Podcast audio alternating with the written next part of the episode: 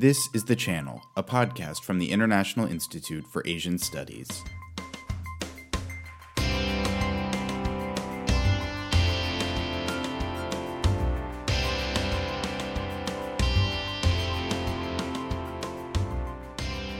Welcome back to The Channel. I'm your host, Benjamin Linder. This is the fourth and final episode of our special series on the new River Cities as Method project being developed here at I I A S. If you haven't already listened to the first three episodes in the series, you might want to go back and start there before proceeding. In this episode, Satya and I finish our discussion of her work among the Riverine community in Brazil. This conversation centers on the idea of revitalization, which includes things like activism and politics surrounding the construction of a dam that displaced many Riverine people. If you are currently researching the relationship between cities and rivers, and you think that your work might fit in well with the River Cities as Method project, visit u k n a dot asia. There you'll find more information, as well as the recently published call for expressions of interest. By the time this episode gets released, the August twenty twenty-two deadline will be fast approaching, so don't wait to get involved. In the meantime, enjoy this fourth and final episode of our mini-series with Satya Patchineelam.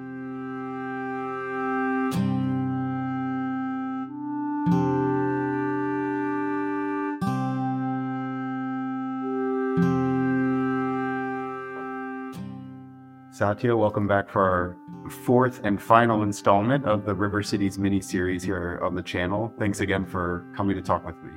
Thank you very much. Let's do this.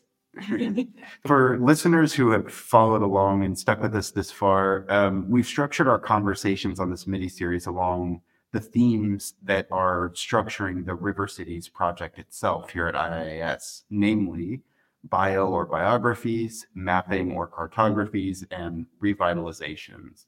Now that we've reached this final segment, um, Satya, I wonder if you can introduce once again the idea of revitalizations generally for the River Cities project. What is meant by this term? So the idea of re- revitalization is for each team to organize and coordinate a river revitalization to restore new life to the river, and to the city, and to the river-city relationship, and to improve this relationship, of course.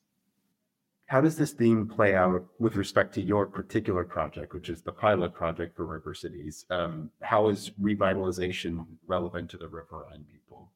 Um, well, how the revitalization is, I'd say, relevant to me first. It is... Um, I've never wanted my PhD to be a book on the shelf. I've always wanted to act on it. So I can only act on it with the riverine people. The idea is to work together with them to find a solution for their livelihood, to empower them economically again, especially the women. So I'll talk about this a little bit further on. With the River Cities project overall, as you and Paul Bay sat down and started designing this idea, why was it important to include that kind of future-oriented or even activist component to this research? Yeah, me and Paul Bay, we see the importance of rivers um, in the for for the world and for the living beings. Um, so the activism is in the agenda because as academics, we we re- we never really act on it. We only write about it, and that's something that I to me it's not interesting.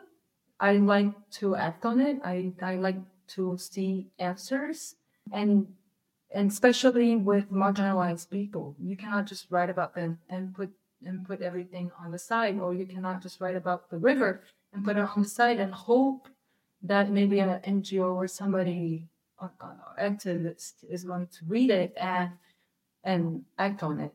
We can do it ourselves. We have we have knowledge, not all the knowledge, but we have knowledge and we can learn from others.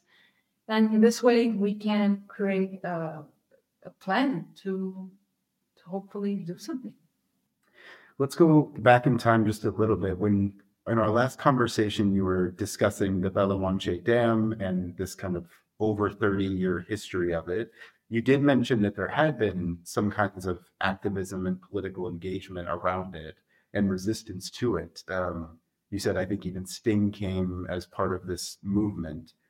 Can you just rehash that for listeners? What was some of the activism that has existed or may continue to exist already around this dam? Um, around this dam, the activism has been there all along. thirty plus years ago, it was this big indigenous movement that archived basically the Karara Dam, which was the previous like, plan of, of dams in the Xingu River. And then thirty years later, they came up with the Belo Monte Dam. And throughout its construction, there were made protests um, from the city of Altamira, from indigenous tribes, from riverine people. So people in, in the Amazon are very um, activist and, and, and political, and they, they fight for their rights. They know that by showing they can get answers. So that's that's what's been happening. I suppose initially they were hoping to stop the dam from being constructed. That, I assume that was the initial goal. Is that right? Yeah, that was the initial goal for a very long time. And so, as you said, though, the dam did end up getting built. So what, where has the movement shifted its focus now? Is there still activism surrounding the dam even now that it's been built? Yeah, there, there are, I can't, on the top of my head right now, I'm sure there are more, but on the top of my head, there are two. One is... Um, empowering and informing other cities that are probably going to be affected by future dams, because the, the, the plan to build dams in the Amazon is it's um, it's still there, it's still alive, and the amount of dams they want to build in the Amazon is um, it's a lot. Yeah, so the idea is to inform and show the impact to these other um, people, so they can fight harder and and fight harder against it, and hopefully win the battle. Um, so the second movement is the riverine, the affected riverine um, community that have been displaced from the riverbank to the city or to the outskirts of the city. What they've been able to do with help of local N G Os and national N G Os and people that are um, very they have a big influence in the in the city. They were able to create a council, a riverine council. That's the first one recognized in Brazil. And with the riverine councils, they were able to to make the company recognize them, that the company did not recognize them from the beginning.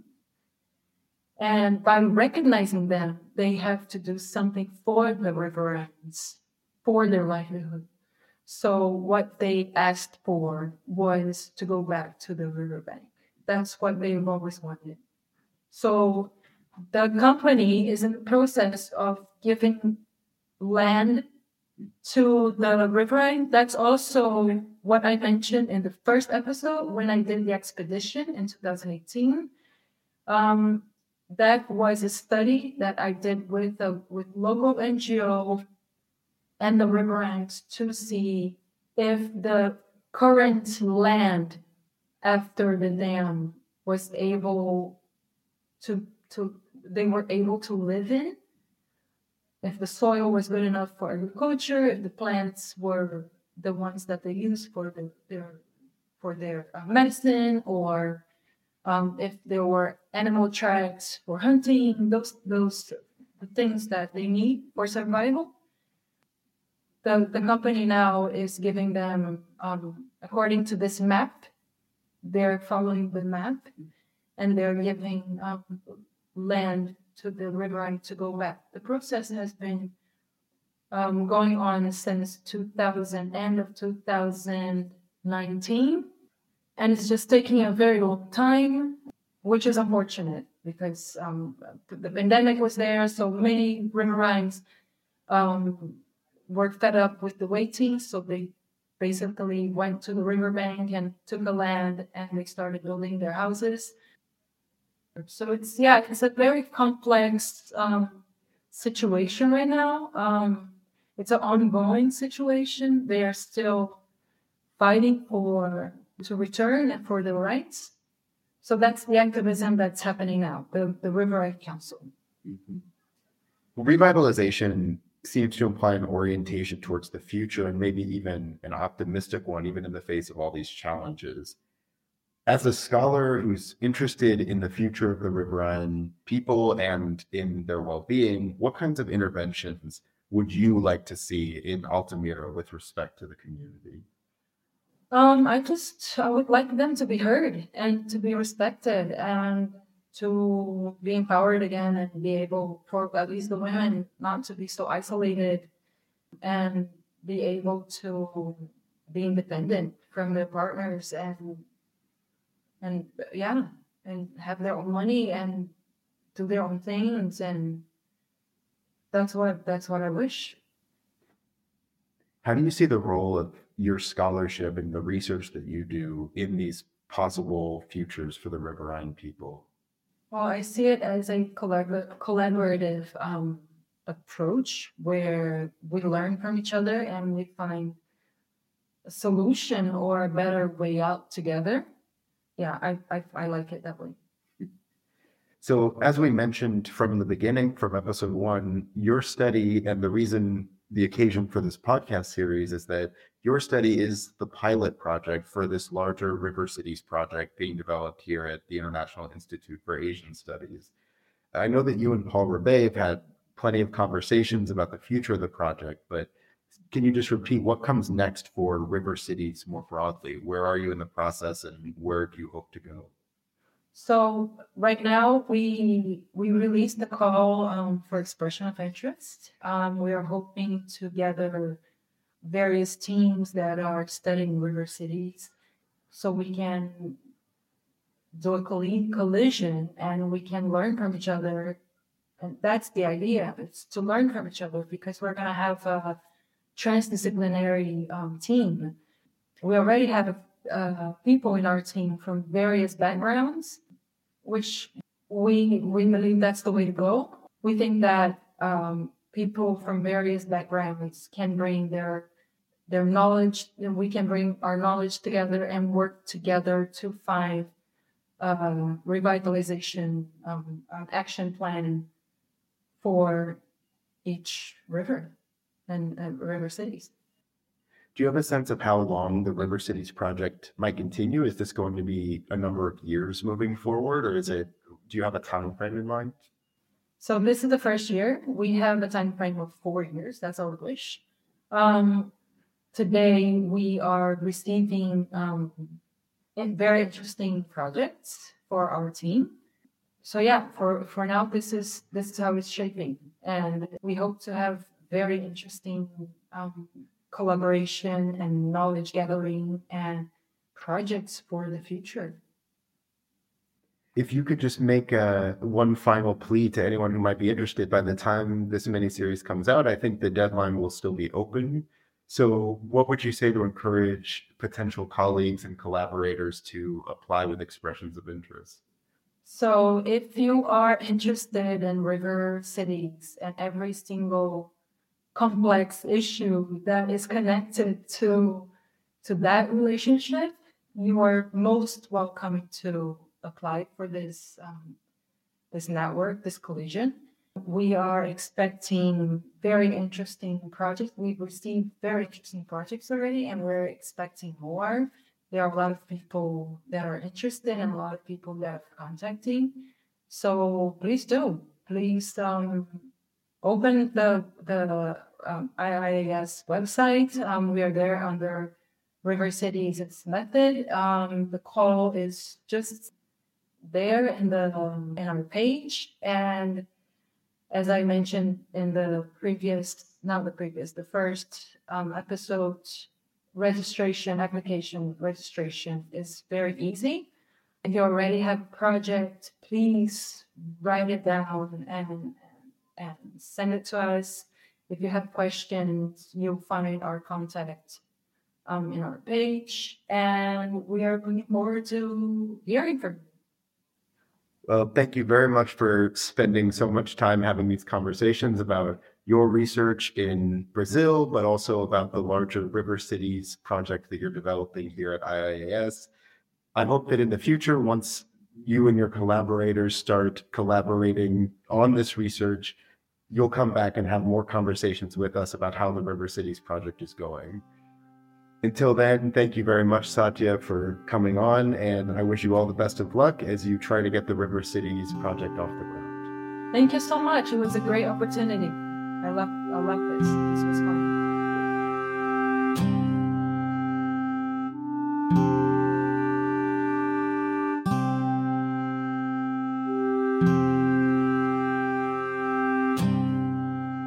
That was Satya Patchineelam, who is an academic advisor to the River Cities as Method project, as well as the international principal investigator for the R C M pilot project.